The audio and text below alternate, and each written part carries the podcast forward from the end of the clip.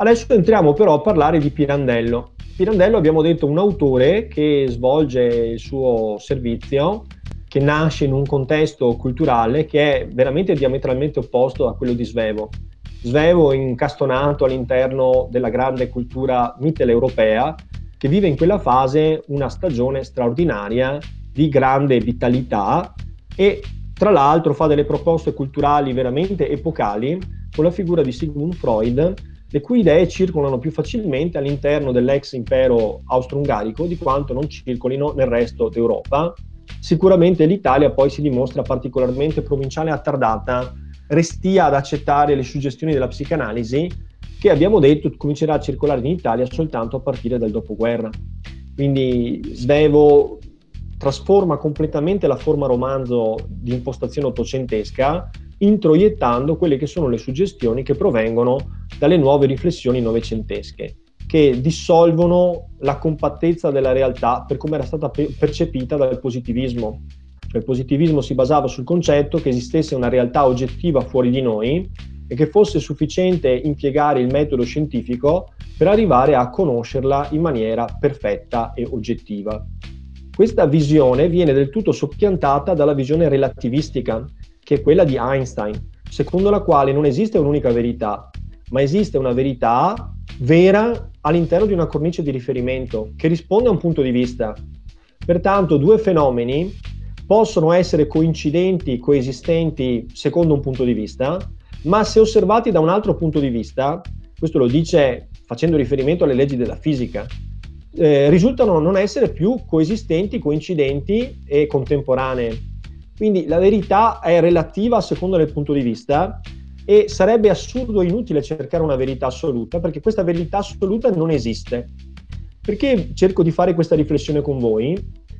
Faccio questa riflessione con voi perché uno dei titoli più noti tra le opere del Pirandello che è un autore che ha esplorato diversi generi letterari, dalla novella, novelle per un anno, al teatro, riguardo al quale è stato un vero e proprio rivoluzionario. Il teatro di Pirandello si è inerpicato sulle strade del metateatro, cioè di un teatro che smaschera le stesse strutture fondamentali del teatro, di un teatro che parla di teatro no, che non rappresenta la vita, ma che, di, un, teatro che rappresenta il teatro stesso. Quindi anche in ambito teatrale noi non lo trattiamo, però Pirandello eh, è stato un profondo rivoluzionario e si potrebbe dire che da lì gli è venuta una parte consistente del suo successo. Ha fatto trionfali tournée in America eh, con le quali ha consacrato il suo nome e si è candidato ad essere uno degli intellettuali più importanti del suo tempo. Dicevo appunto che uno dei titoli più importanti tra i romanzi del Pirandello, perché è stato scrittore anche di romanzi e di generi diversi, per esempio ha scritto anche un romanzo storico che si intitola I vecchi e i giovani, ha scritto il Fumatia Pascal, ma uno dei romanzi forse più rappresentativi è Uno, Nessuno, Centomila. Questo titolo è veramente un titolo emblematico perché rappresenta proprio in maniera perfetta quella che è la nuova visione novecentesca la dissoluzione della compattezza della realtà, eh, l'ob- eh, l'obliterazione dell'idea di oggettività del mondo fuori di noi e la dissoluzione anche dell'idea dell'io, che abbiamo detto essere una caratteristica del romanzo novecentesco.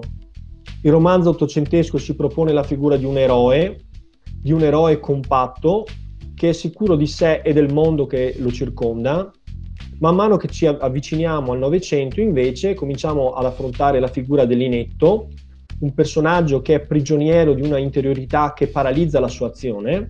E poi, quando ci avviciniamo a, ai grandi autori del pieno Novecento, come Svevo e Pirandello, abbiamo a che fare con un fascio di personaggi, cioè un personaggio che si scompone in mille eh, tessere di un mosaico che non è in grado di ricomporsi in una fi- figura unitaria. L'abbiamo visto no?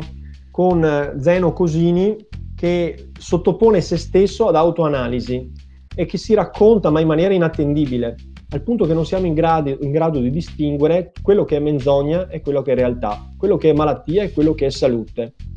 La dissoluzione dell'io. Ecco, questa stessa dissoluzione dell'io si può assaporare anche nella narrativa di Luigi Pirandello, che scrive, abbiamo visto, da una posizione completamente diversa rispetto a quella di di Svevo, infatti non arriva alla psicanalisi, ma sappiamo che, che Pirandello ha avuto modo di studiare in Germania, quindi si è avvicinato comunque a quel mondo che era più vitale e meno provinciale rispetto a quello italiano. Che cosa significa il titolo 1 Nessuno 100.000? 1 Nessuno 100.000 è il titolo di un romanzo estremamente innovativo, non tanto quanto La coscienza di Zeno, che è profondamente rivoluzionaria anche nella struttura, ma sicuramente un romanzo del pieno Novecento. Del pieno novecento. Il protagonista eh, sostanzialmente si definisce allo stesso tempo uno, nessuno e centomila. Che cosa intende dire con questo? Eh, diciamo che a partire da una ehm, circostanza casuale, del tutto estemporanea, cioè l'osservazione da parte di sua moglie di una caratteristica del suo naso che pende da una certa parte, a quel punto inizia, si innesca una serie di riflessioni da parte del protagonista che si rende conto che il modo di rappresentare se stesso che lui ha mettendosi davanti allo specchio non corrisponde all'immagine che di, sé hanno, che di lui hanno gli altri.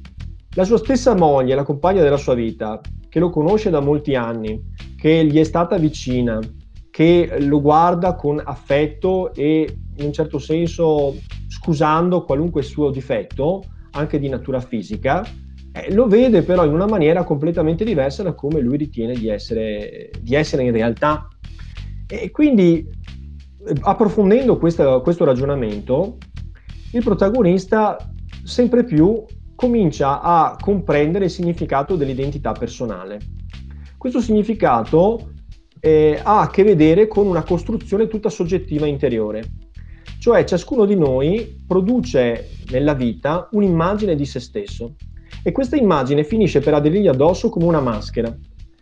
Il concetto di maschera è estremamente importante in Pirandello e si contrappone al concetto di vita.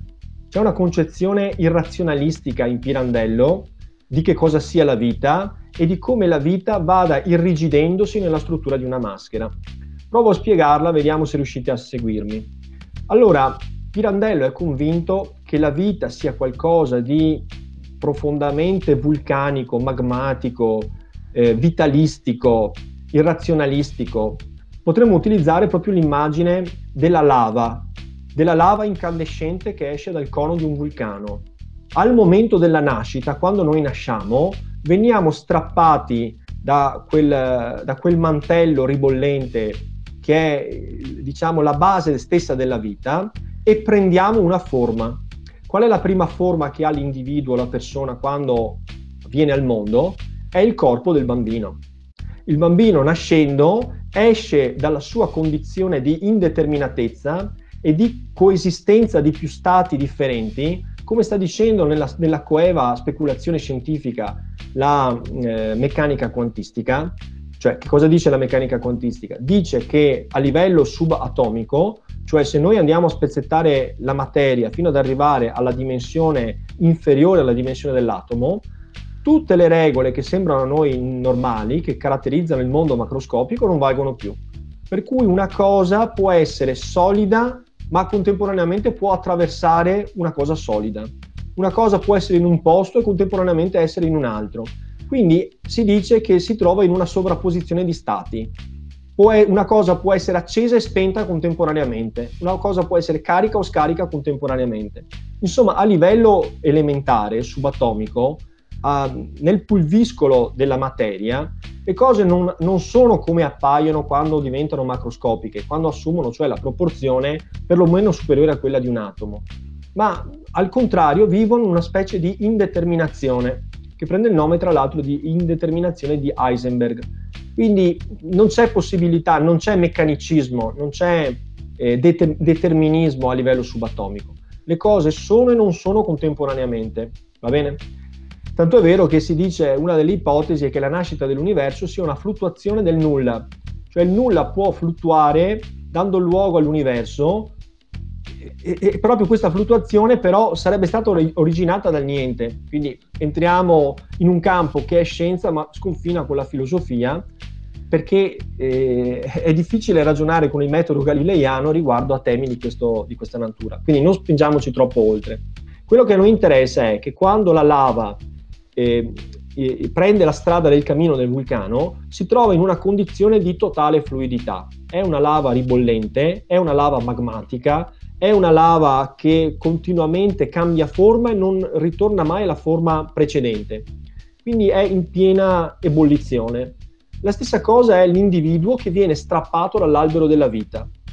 Quando l'individuo non si, non si è ancora formato all'interno di un corpo, è puro fluire dell'essere, è materia dentro la materia, è forse un concetto, un concetto astratto, però nel momento in cui noi nasciamo eh, potremmo utilizzare il parallelismo sempre della lava che esce dal vulcano. Cioè quando la lava esce dal vulcano, comincia a colare lungo le pendici del cono, continua a essere ribollente, eh, luminosa, eh, continua a essere ovviamente calda, esplosiva, imprevedibile nei suoi comportamenti. E questa è l'immagine in fondo del bambino. Il bambino quando nasce, quando è ancora piccolo, è profondamente irrazionale, incoerente, può essere diventare qualunque cosa, è imprevedibile, non si pone il problema di, di darsi una coerenza, non si pone il problema di darsi una forma, non gli importa di riflettere su se stesso, è pura vita che vive ehm, assente a se stessa, cioè nel senso è, è, è vita pura, vita che non conosce se stessa. Quando è che invece la lava comincia a raffreddarsi? Eh, si comincia a raffreddare quando, cominciando a scorrere lungo le pendici del vulcano, si allontana dall'origine, dalla scaturigine della, del calore interno della Terra e via via allungandosi va assumendo una forma sempre più plastica, sempre più densa, finché ad un certo punto non si irrigidisce fino a diventare statica, dura e impenetrabile come appunto la roccia di origine vulcanica, la lava. La stessa cosa in fondo avviene con noi, con la nostra vita. Cioè, man mano che noi cresciamo, prolunghiamo la nostra vita, passiamo da una condizione di essere degli individui dimentichi di noi stessi, non consapevoli neanche della nostra esistenza. Provate a pensare a un bambino di un anno, sicuramente non sa di esistere e in un certo senso si sente come il prolungamento della madre o dei genitori, perché oggi anche il padre devo dire che dà un suo contributo. E, ehm, non ha coscienza di essere separato rispetto al mondo, non ha conoscenza di essere un individuo singolo, autonomo rispetto appunto alla, alla matrice della sua vita, però via via che cresce è sempre meno dimentico di se stesso ed è sempre più presente a se stesso. Comincia a riconoscersi allo specchio, comincia a voler eh, apparire in una maniera piuttosto che in un'altra, comincia ad avere le sue preferenze, per esempio riguardo ai suoi abitucci da indossare. Insomma, quello che sta facendo è intraprendere la difficile strada di darsi una forma. Tutti noi ci diamo una forma. In un certo senso, in parte, questa forma ci è stata data ed è la forma che è determinata dai nostri cromosomi. All'epoca non si conosceva ancora della presenza dei cromosomi, ma era ben chiaro il concetto di ereditarietà che era stato elaborato ancora nell'Ottocento da Darwin, vi ricordate. In effetti nessuno di noi ha scelto la sua forma. Se andiamo a vedere la nostra forma corporea, il nostro intervento riguardo alla nostra forma corporea può essere importante, ma tutto sommato è marginale. Certo, possiamo decidere di ingrassare o dimagrire, di tingerci i capelli, di tagliarli in una maniera oppure nell'altra, però in effetti il nostro margine di intervento continua ad essere minimo, anche se oggi la chirurgia estetica ci dà la possibilità di modificare il nostro modo di apparire anche in maniera profonda e definitiva. Per esempio, so perfettamente che qualcuno di voi sta pensando di farsi la depilazione definitiva, soprattutto i maschi, per esporre gli addominali scolpiti e i pettorali voluminosi. E quello è un modo per modificare la forma del nostro corpo. Ma d'altro canto, però, la, le caratteristiche fondamentali del nostro corpo non sono suscettibili di vera e propria modifica. Perciò l'aspetto del nostro volto, il colore dei nostri occhi, il colore dei nostri capelli, quando i nostri capelli cadranno, questo tanto per eh, ricordare a Becchini che il tempo sta passando e di rinforzarli al più presto possibile, visto che l'altra volta mi raccontavi di queste difficoltà che avevi con i capelli, tutto questo sfugge ancora. Chiaramente si può sperare che un domani la scienza e la medicina ci daranno la possibilità di intervenire, di migliorare la nostra condizione. Però sarà sempre un intervento residuale. Per esempio, sono pronto a scommettere che se ci fosse la possibilità di non invecchiare, mh, ci sarebbe più di qualcuno disposto a mettere una firma su quel documento per evitare di dover proseguire con... Eh, quella è una forma, una forma che non dipende dalla nostra volontà. E quante volte abbiamo avuto la percezione che la forma che ha assunto il nostro corpo non sia corrispondente alla nostra forma interiore, cioè all'idea di forma di noi che ci siamo fatti dentro di noi. Quanta gente vive in questa contraddizione, cioè non in armonia con se stessi, con la propria eh, parvenza esteriore, probabilmente tutti. C'è chi riesce a convivere di più, chi riesce a convivere di meno, ma certamente quando uno guardandosi allo specchio si trova un pochino più vecchio, un pochino più spento, e trova che la sua immagine esteriore, esteriore non corrisponda più all'idea che lui ha di se stesso. Questa immagine non la scegliamo, ma lasciando perdere questo elemento che è il peso della vita, che va via via accartocciandosi su se stessa, che va indurendosi, cioè noi passiamo da una condizione potenziale che è quella in cui noi non siamo, è il non essere.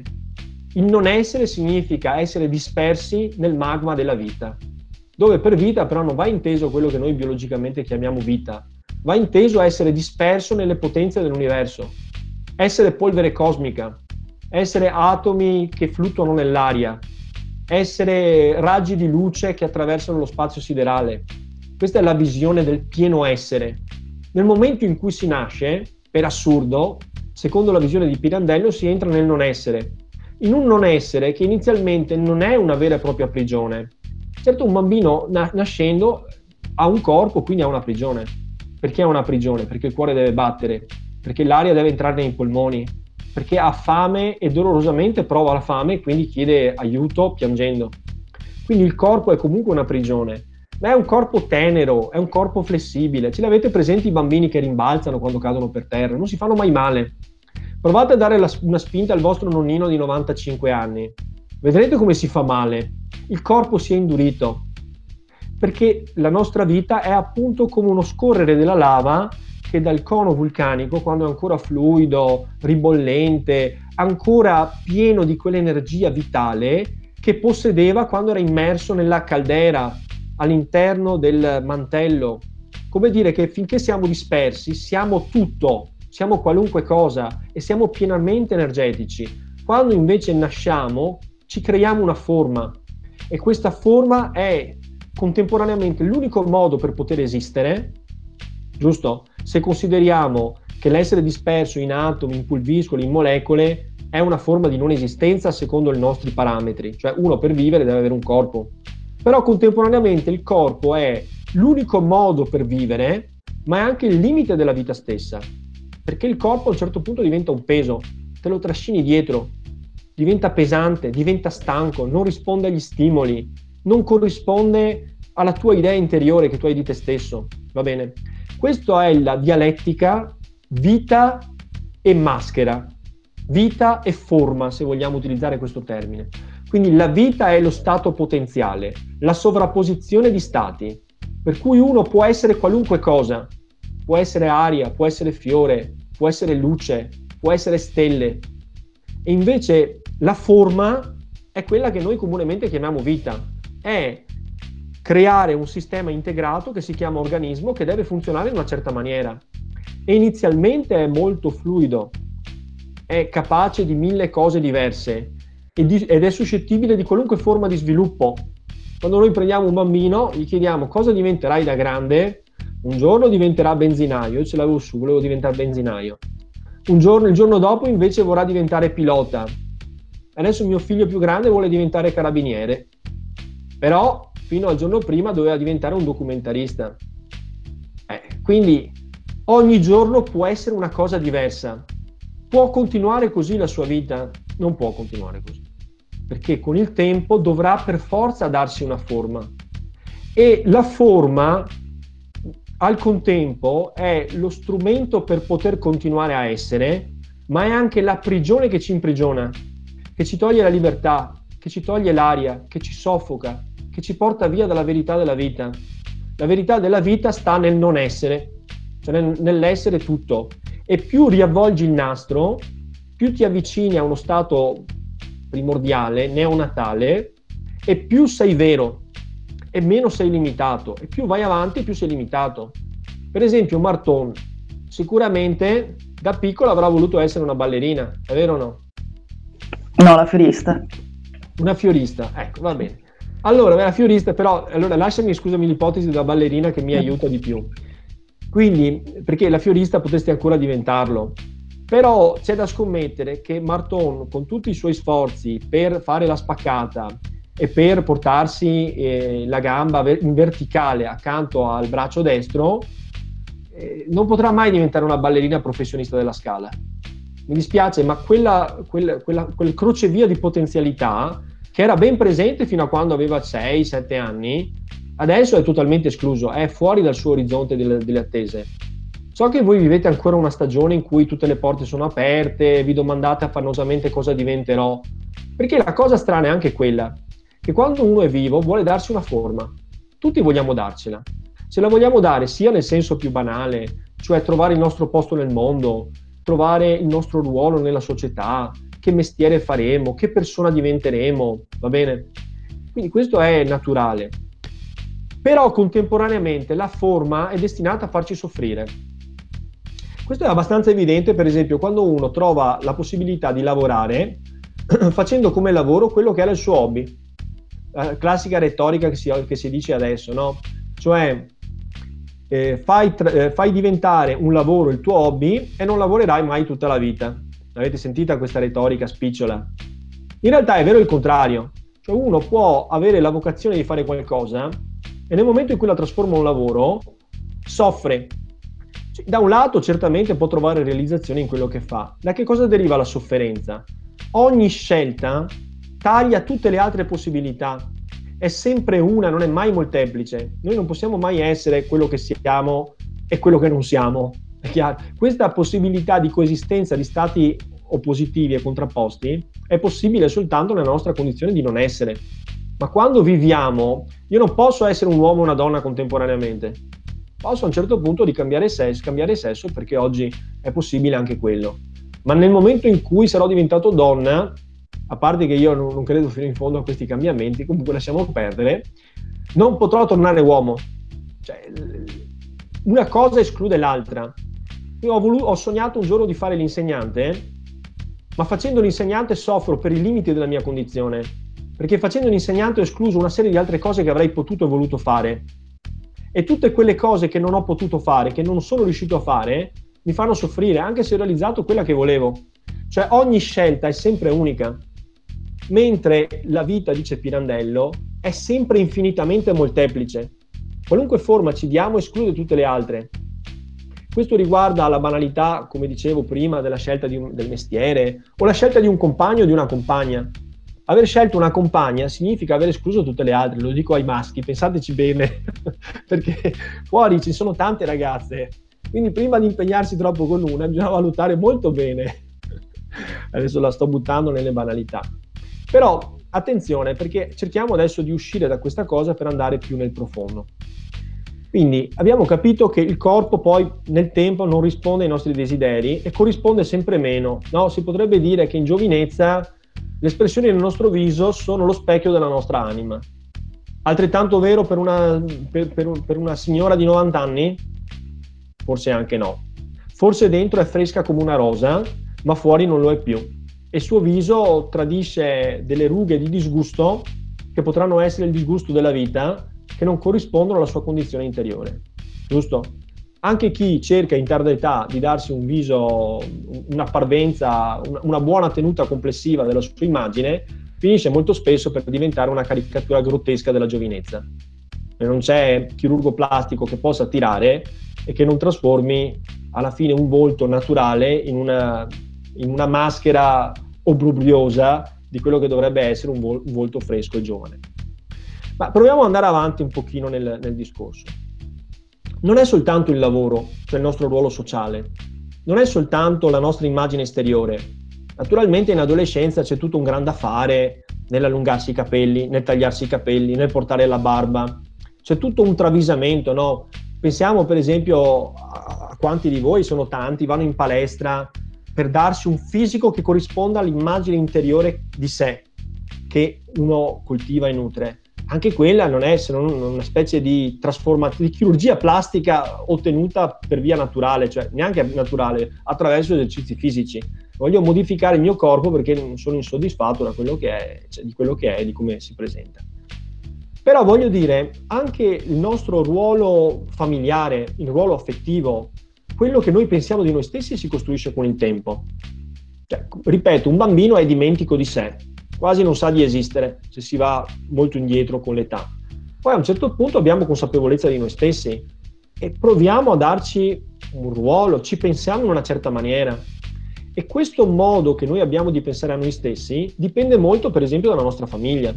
Per cui ci relazioniamo in una certa maniera con i nostri fratelli, ci relazioniamo in un'altra maniera con i nonni, con i genitori, con gli amici, con eh, i parenti più lontani, con i docenti.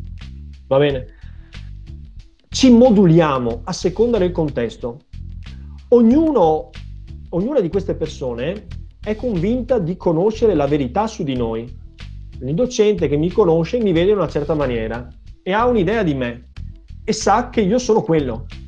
Quando si confronta con un genitore, di solito non ci si trova mai nell'immagine del, del ragazzo, perché il docente lo vede in una maniera, mentre il genitore lo vede in un'altra maniera.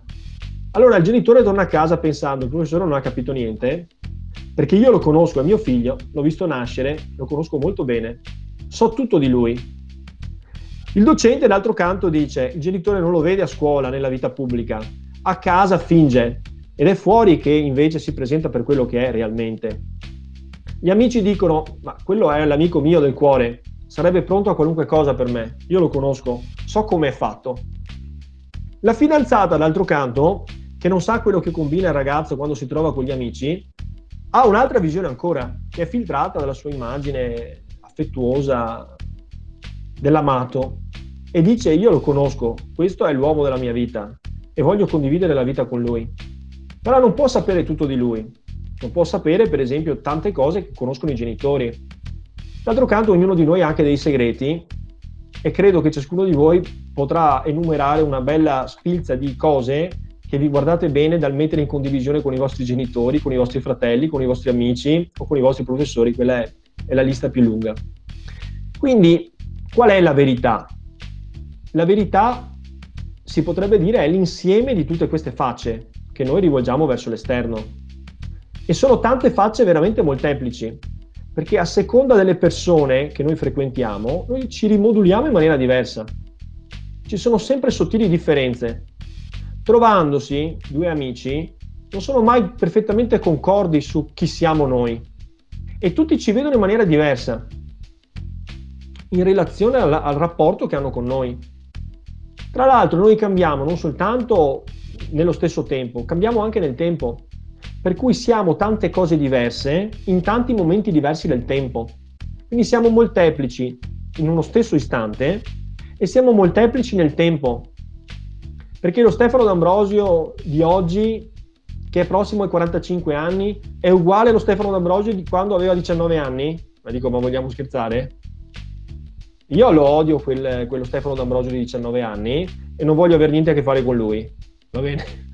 Grazie a Dio non esistono documenti digitali, perché all'epoca non si usava, che possano testimoniare in che condizioni mi trovavo a quell'età. Grazie a Dio, grazie a Dio. Io da un certo punto di vista penso a quanto siete stati sfortunati a vivere in un'epoca in cui la vostra vita è continuamente documentata. Conosco amici che hanno condiviso su WhatsApp le foto delle ecografie del, del proprio figlio, quindi esiste in foto prima ancora che nascesse, chiaro? Quindi è qualcosa che giustamente poi se un figlio fa causa al genitore fa anche bene, speriamo che gli porti via tutto.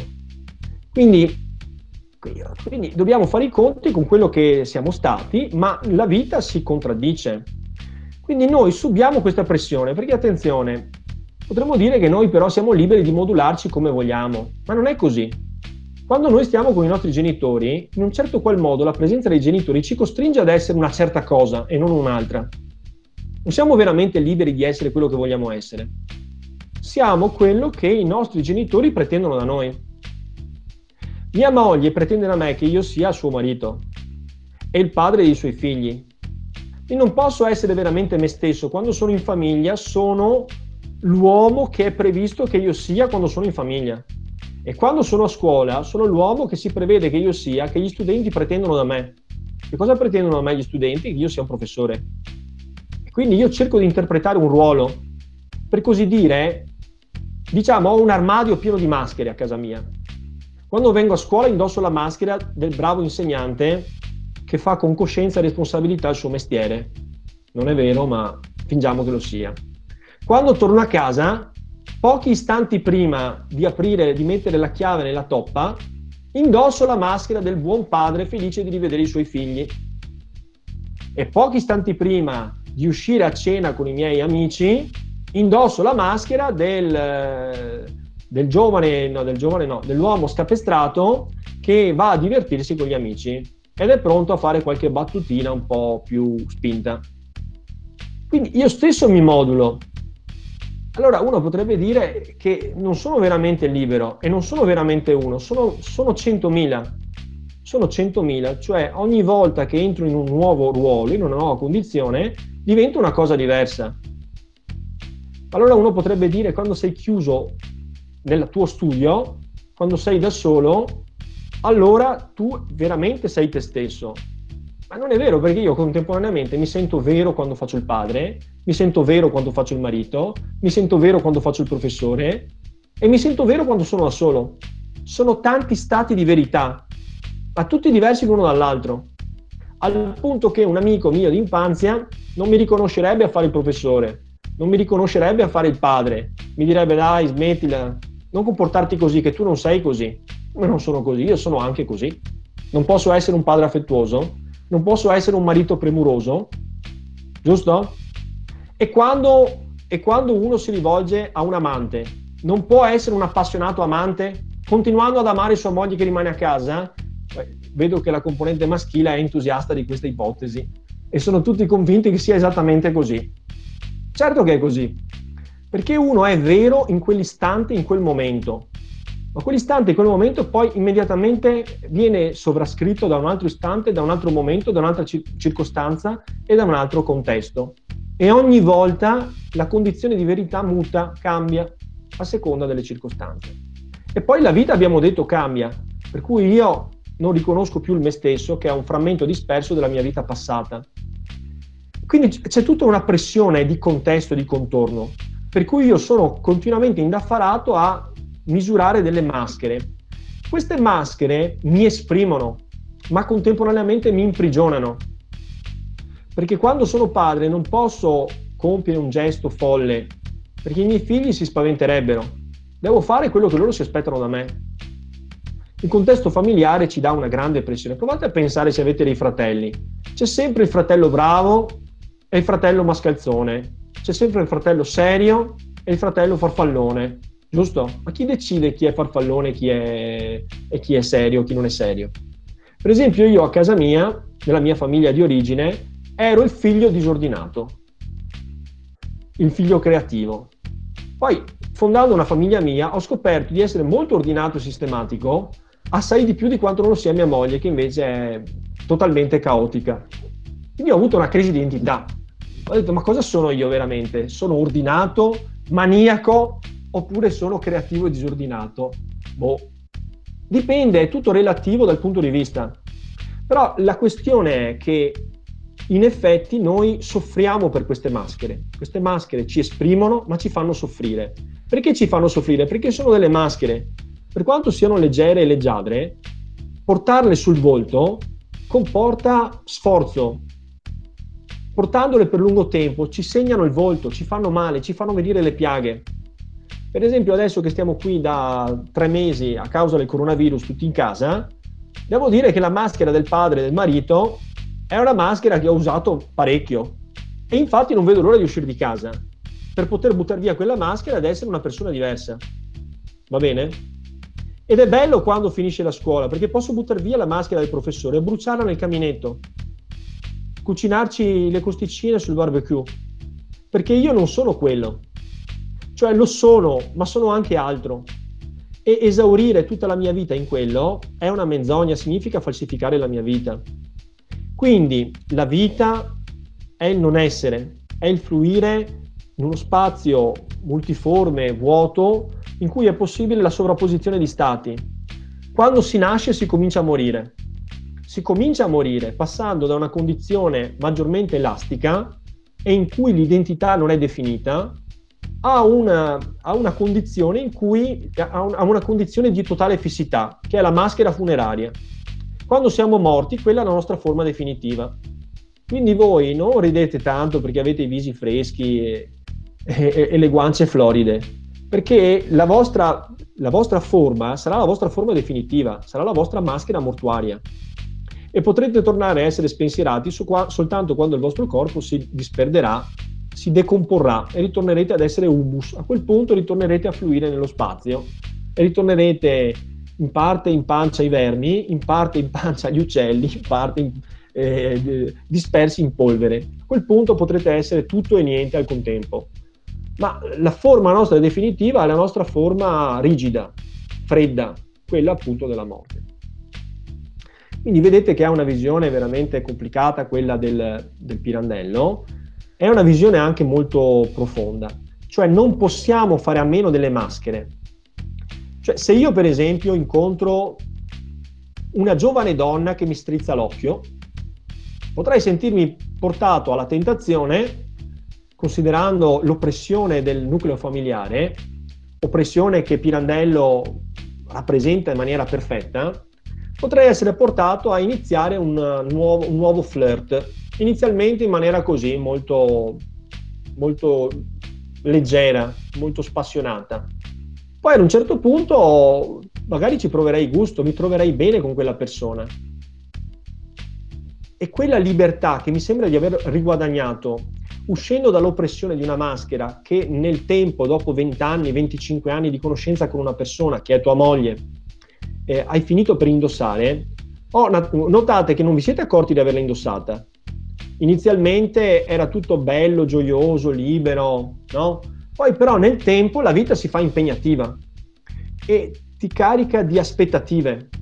Quindi dicevo, trovando una nuova persona, io potrei rivivere quel brivido in cui tutto è fluido, in cui mi posso presentare in una maniera diversa, posso dare un'idea differente, magari mia moglie non so, mi conosce per essere un vecchio brontolone, e che invece vorrei essere un giovane gaudente spensierato, va bene? Non vorrei, non vorrei ripetere quell'errore che ho dato a mia moglie, vorrei interpretare il ruolo della mia vita in maniera completamente diversa. Eh, sì, però poi a un certo punto, se la relazione va avanti, si finisce per instaurare un nuovo rapporto. Quel nuovo rapporto sarà incanalato in una nuova chiave, ma ti propone una nuova maschera e per quella persona sarai quella cosa lì. Se tu un giorno cercherai di essere una cosa diversa, quella persona ti guarderà e ti dirà: Ma cosa stai facendo? Sei impazzito? Stai male? Vai dal medico? Forse sei esaurito. Invece voi non siete esauriti, siete soltanto voi stessi. Ed essere noi stessi significa anche contraddirci, fare cose che non, non, gli altri non si aspettano da noi. Ma notate che nella maggior parte dei casi non facciamo mai cose che gli altri non si aspettano da noi. Siamo tutti obbedienti a recitare il nostro ruolo sociale. Quindi la maschera non è una scelta, è una cosa necessaria, è una cosa che si instaura sempre e comunque. La dobbiamo indossare, non possiamo fare a meno di indossarla. Ce la mettiamo noi stessi addosso. Per esempio in adolescenza noi ci creiamo la nostra maschera. Chi siamo noi? Buttiamo via la maschera che ci hanno dato i nostri genitori, che ci hanno visto nella chiave di figli e ci indossiamo la nostra maschera. Quindi facciamo palestra, ci mettiamo a dieta, ci acconciamo in una certa maniera, ci mettiamo vestiti provocanti e volgari, perché diciamo noi non siamo più il figlio affettuoso, siamo una donna, un uomo, eccetera, eccetera. Quindi vita e forma sono in contraddizione. La forma per assurdo, è la vita come la intendiamo noi, cioè qualcosa che prende forma. La vita come la intende Pirandello è il non essere, cioè l'essere dispersi. La maschera è l'identità che noi ci diamo nel tempo e nelle diverse relazioni con diverse persone in diversi contesti. Le maschere sono inevitabili. Leggete il Fumatia Pascal. Fumatia Pascal è la storia di un personaggio che vive una vita oppressiva, quale io prima ho cercato di rappresentarvi. cioè la vita all'interno di una famiglia con una moglie che non lo sopporta, con una suocera che lo odia, con un lavoro che detesta di bibliotecario e gli succede la cosa più bella del mondo. A un certo punto decide di scappare perché non ne può più di quella famiglia. Va a giocare in un casino e con un colpo di fortuna vince una mano riesce a mettere insieme una vera e propria fortuna che gli permetterà di lasciare il lavoro e di vivere la sua vita. Sta per tornare a casa in treno per andare da sua moglie e sbatterle in faccia la, la fortuna che ha accumulato e dirle guarda, tu che mi ritenevi un fallito. E alla suocera convivente, guarda, tu che pensavi che io fossi una nullità. Adesso io ho soldi per comprare una bella casa, per vivere una vita meravigliosa, per viaggiare e non lavorare più. E poi gli capita una seconda fortuna meravigliosa. Prende il giornale e che cosa trova nel necrologio? Trova la sua morte. Cioè un uomo che è morto è stato identificato da sua moglie da sua suocera come lui. Lui era scomparso di casa. Insomma, sulle prime ci rimane male perché dice: Ma com'è possibile che mia moglie mi abbia visto morto in quel tipo là, che non mi assomiglia per niente? E poi pensa, però questo è un colpo di fortuna. Perché dovevo spendere i miei soldi per mia suocera, per mia moglie? Me li tengo tutti per me. Adesso potrò essere quello che voglio.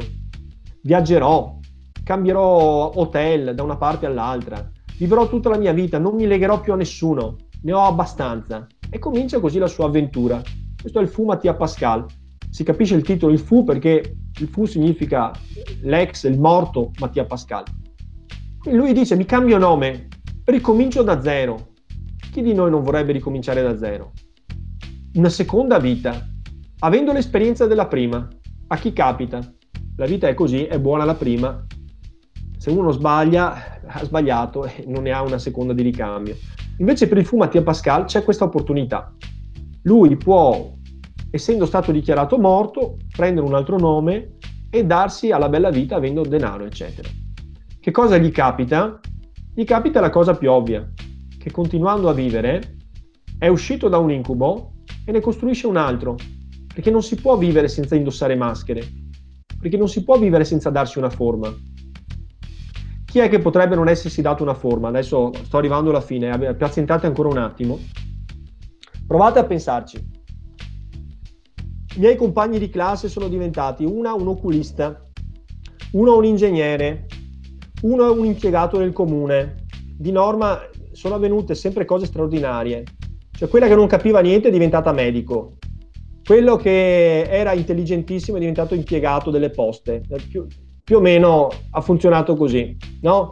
Cioè, tanto per dire che la vita non è che sia sempre giusta. E va bene. E, ehm, e, cosa stavo dicendo?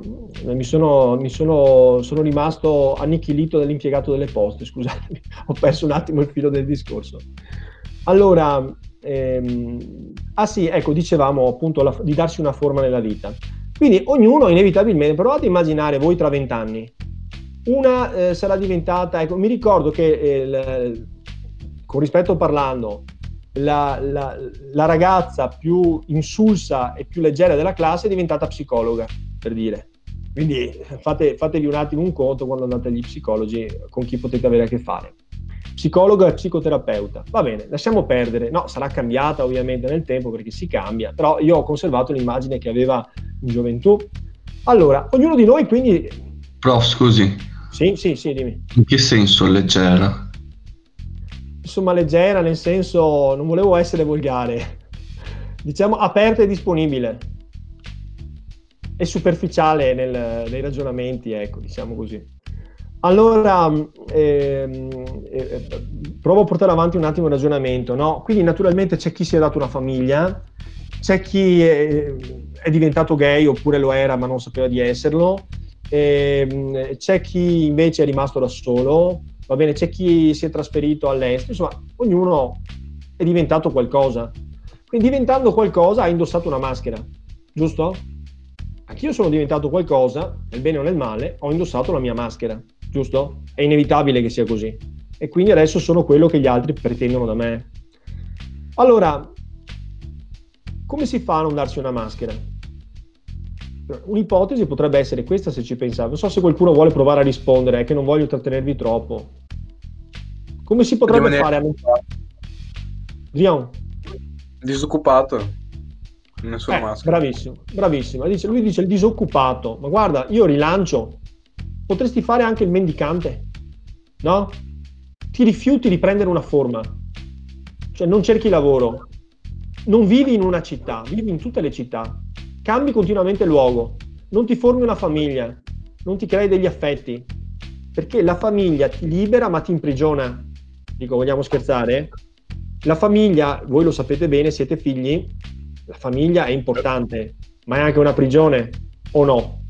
Certo che è così, è sempre così. Come d'altro canto il nostro corpo, il nostro corpo ci libera, ci dà la possibilità di, ma è anche una prigione, perché è un limite. Non ci permette di fare tutto, il nostro corpo ha dei limiti.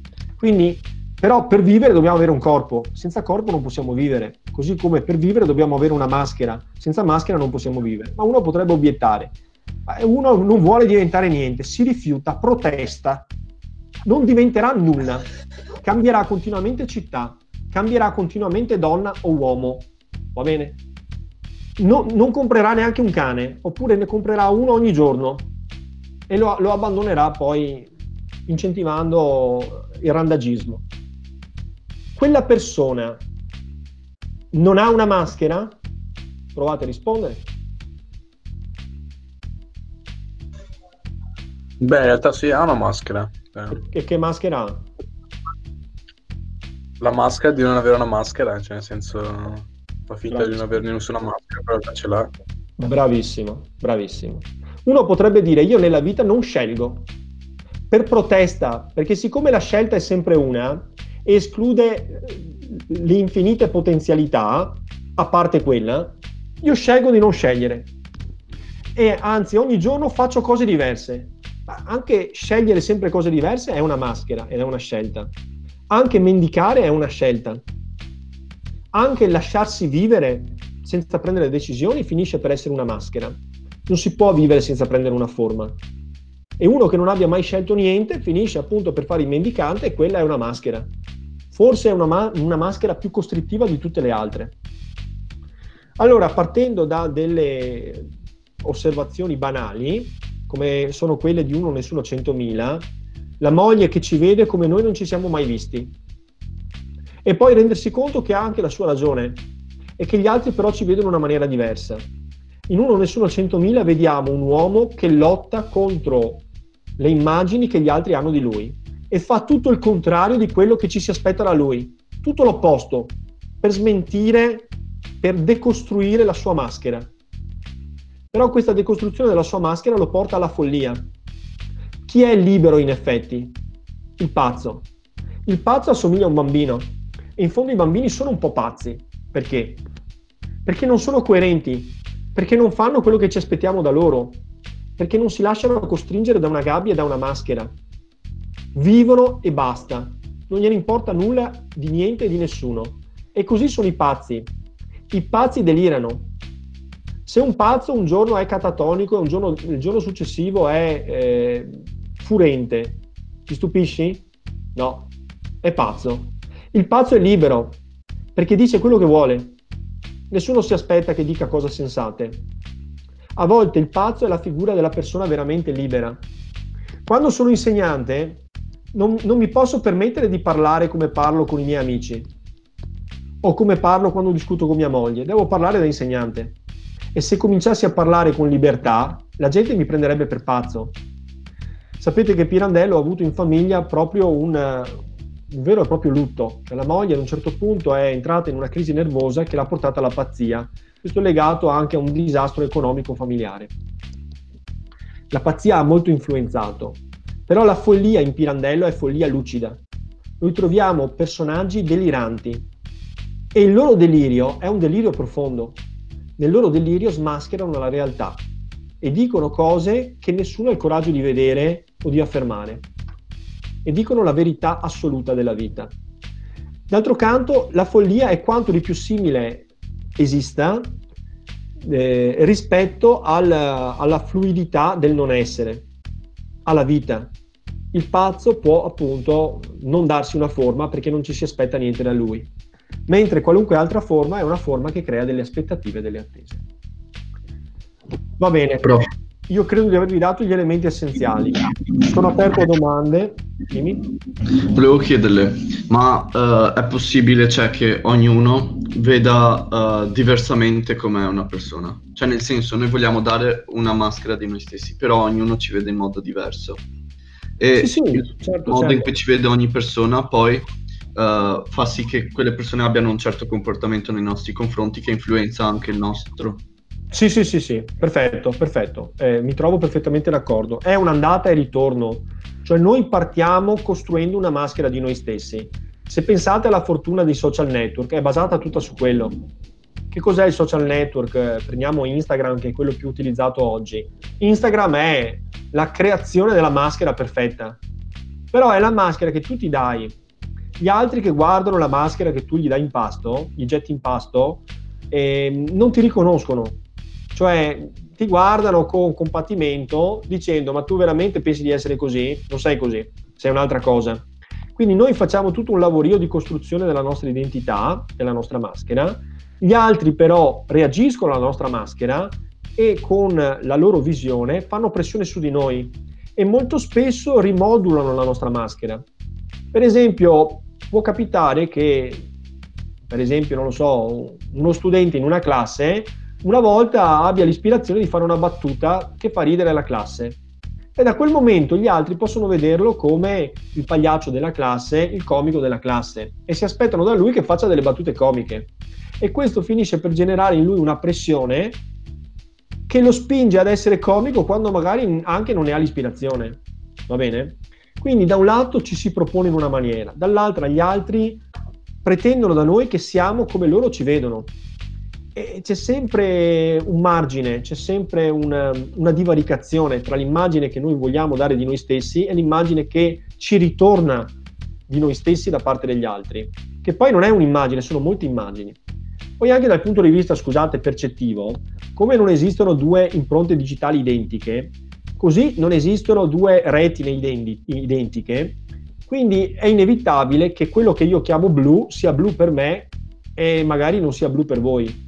Cioè noi conveniamo, il linguaggio è molto impreciso, Pirandello ce lo spiega riguardo a questo. Quando noi parliamo molto spesso ci diamo ragione, ma le parole che si, cioè i concetti che si nascondono dietro le parole vengono concepite da ciascuno di noi in maniera diversa in base alle proprie esperienze.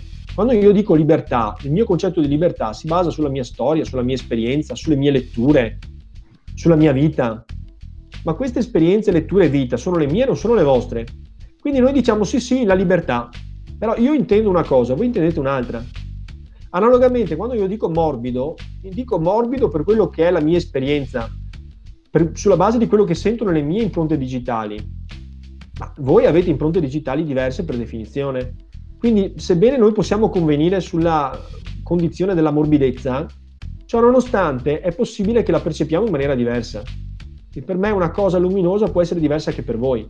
Quindi entriamo nell'ottica che la verità è vera solo soggettivamente.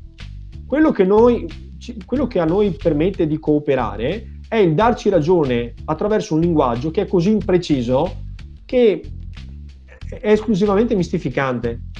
Per cui ogni volta che io leggo un libro, il libro diventa vero dentro di me. E lo stesso libro letto da voi diventa vero dentro di voi in maniera diversa. Sono due libri diversi. Anche l'autore che l'ha scritto lo ha scritto e inverava una sua condizione interiore. Ma il lettore che lo legge, lo legge secondo le sue esperienze, secondo la sua capacità di lettura, secondo la, la sua vita, eccetera, eccetera. Quindi, che cosa arriviamo a dire con questo? Concludendo. Numero uno, non esiste verità assoluta, ma solo verità relativa. Numero due, il personaggio si scompone in una miriade di frammenti ed è inutile provare a ricomporlo in unità, perché non esiste questa unità. Anche sommando tutti i frammenti, i frammenti di, che io proietto verso l'esterno, i frammenti che dall'esterno mi ritornano verso l'interno, i frammenti che si disperdono nel pulviscolo del tempo e dello spazio. Anche mettendo insieme tutte queste, tutte queste cose, l'io è ancora più complesso, è ancora più articolato, ancora più contraddittorio di quanto non siano già complesse, articolate e contraddittorie queste immagini. Quindi il linguaggio è una convenzione mistificante che non dice mai la verità. Ci diamo ragione. Quando dico ti amo, intendo una cosa. Quando tu ascolti il mio ti amo, ne intendi un'altra. Non ci siamo capiti. È tutto un grande equivoco. Va bene? Da qui deriva anche che la coerenza per Pirandello è un disvalore. In che senso? Cioè, se io ti dico ti amerò per tutta la vita, allora non ho capito come funziona la vita. Io non ho potere su me stesso. Comunque diverrò, cambierò, muterò.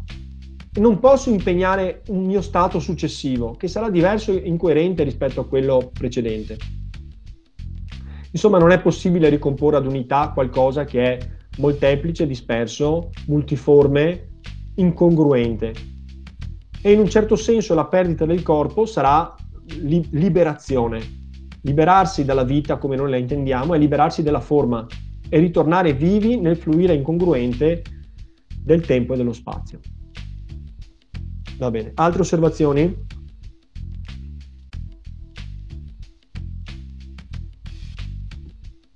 Ecco, forse posso dire l'ultima cosa io, cioè ehm, chiaramente non, non, non, abbiamo esaurito, non potremo esaurire, insomma, però posso dire questo, che la ehm, lettura dei brani che poi vi darò da leggere del Pirandello è una lettura, diciamo, graffiante, filosofica, di approfondimento, ma al contempo è anche grottesca e umoristica.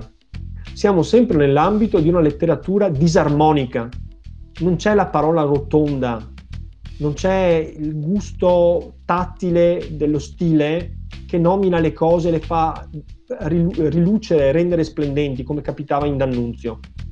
Abbiamo una lettura che, che approfondisce la disarmonia, il disagio, uno stile quindi che assomiglia molto di più a quello di Svevo di quanto non assomiglia a quello di, di D'Annunzio. E la funzione che viene affidata alla letteratura è di tipo conoscitivo, cioè smascherare l'assurdità della vita. Prendiamo il direttore di banca che va in banca essendo consapevole di avere un ruolo nel mondo, essendo sicuro di essere una cosa unica e, come dire, condividendo i valori borghesi, beh, Pirandello vuole decostruire quei valori, vuole decostruire quell'immagine, vuole smascherare l'assurdità, vuole smascherare la finzione della vita quanto ci sia di rappresentazione della vita, che non è la realtà della vita. Dentro di noi noi siamo cose che non vogliamo far trasparire all'esterno. Questi elementi, insomma, sono molto importanti e fanno della letteratura pirandelliana una letteratura che vi consiglio. Ci sono le novelle per un anno che sono straordinarie, ciascuna delle quali apre, spalanca delle porte dei mondi. Per esempio c'è la novella del signor del, del dottor Ponza, della signora Frola, che è bellissima. C'è un atto unico che si chiama L'uomo dal fiore in bocca, che è straordinario. La letteratura di Pirandello ci apre, diciamo che è anche dolorosa, perché alla fine smaschera quanto di finto ci sia nella nostra vita, cioè quasi tutto, e, e quanto poco vere siano le nostre vite.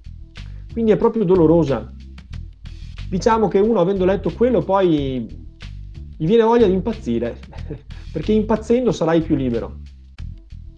Ma impazzire non si può e poi tutti quanti noi torniamo con i piedi per terra e facciamo quello che gli altri si aspettano da noi.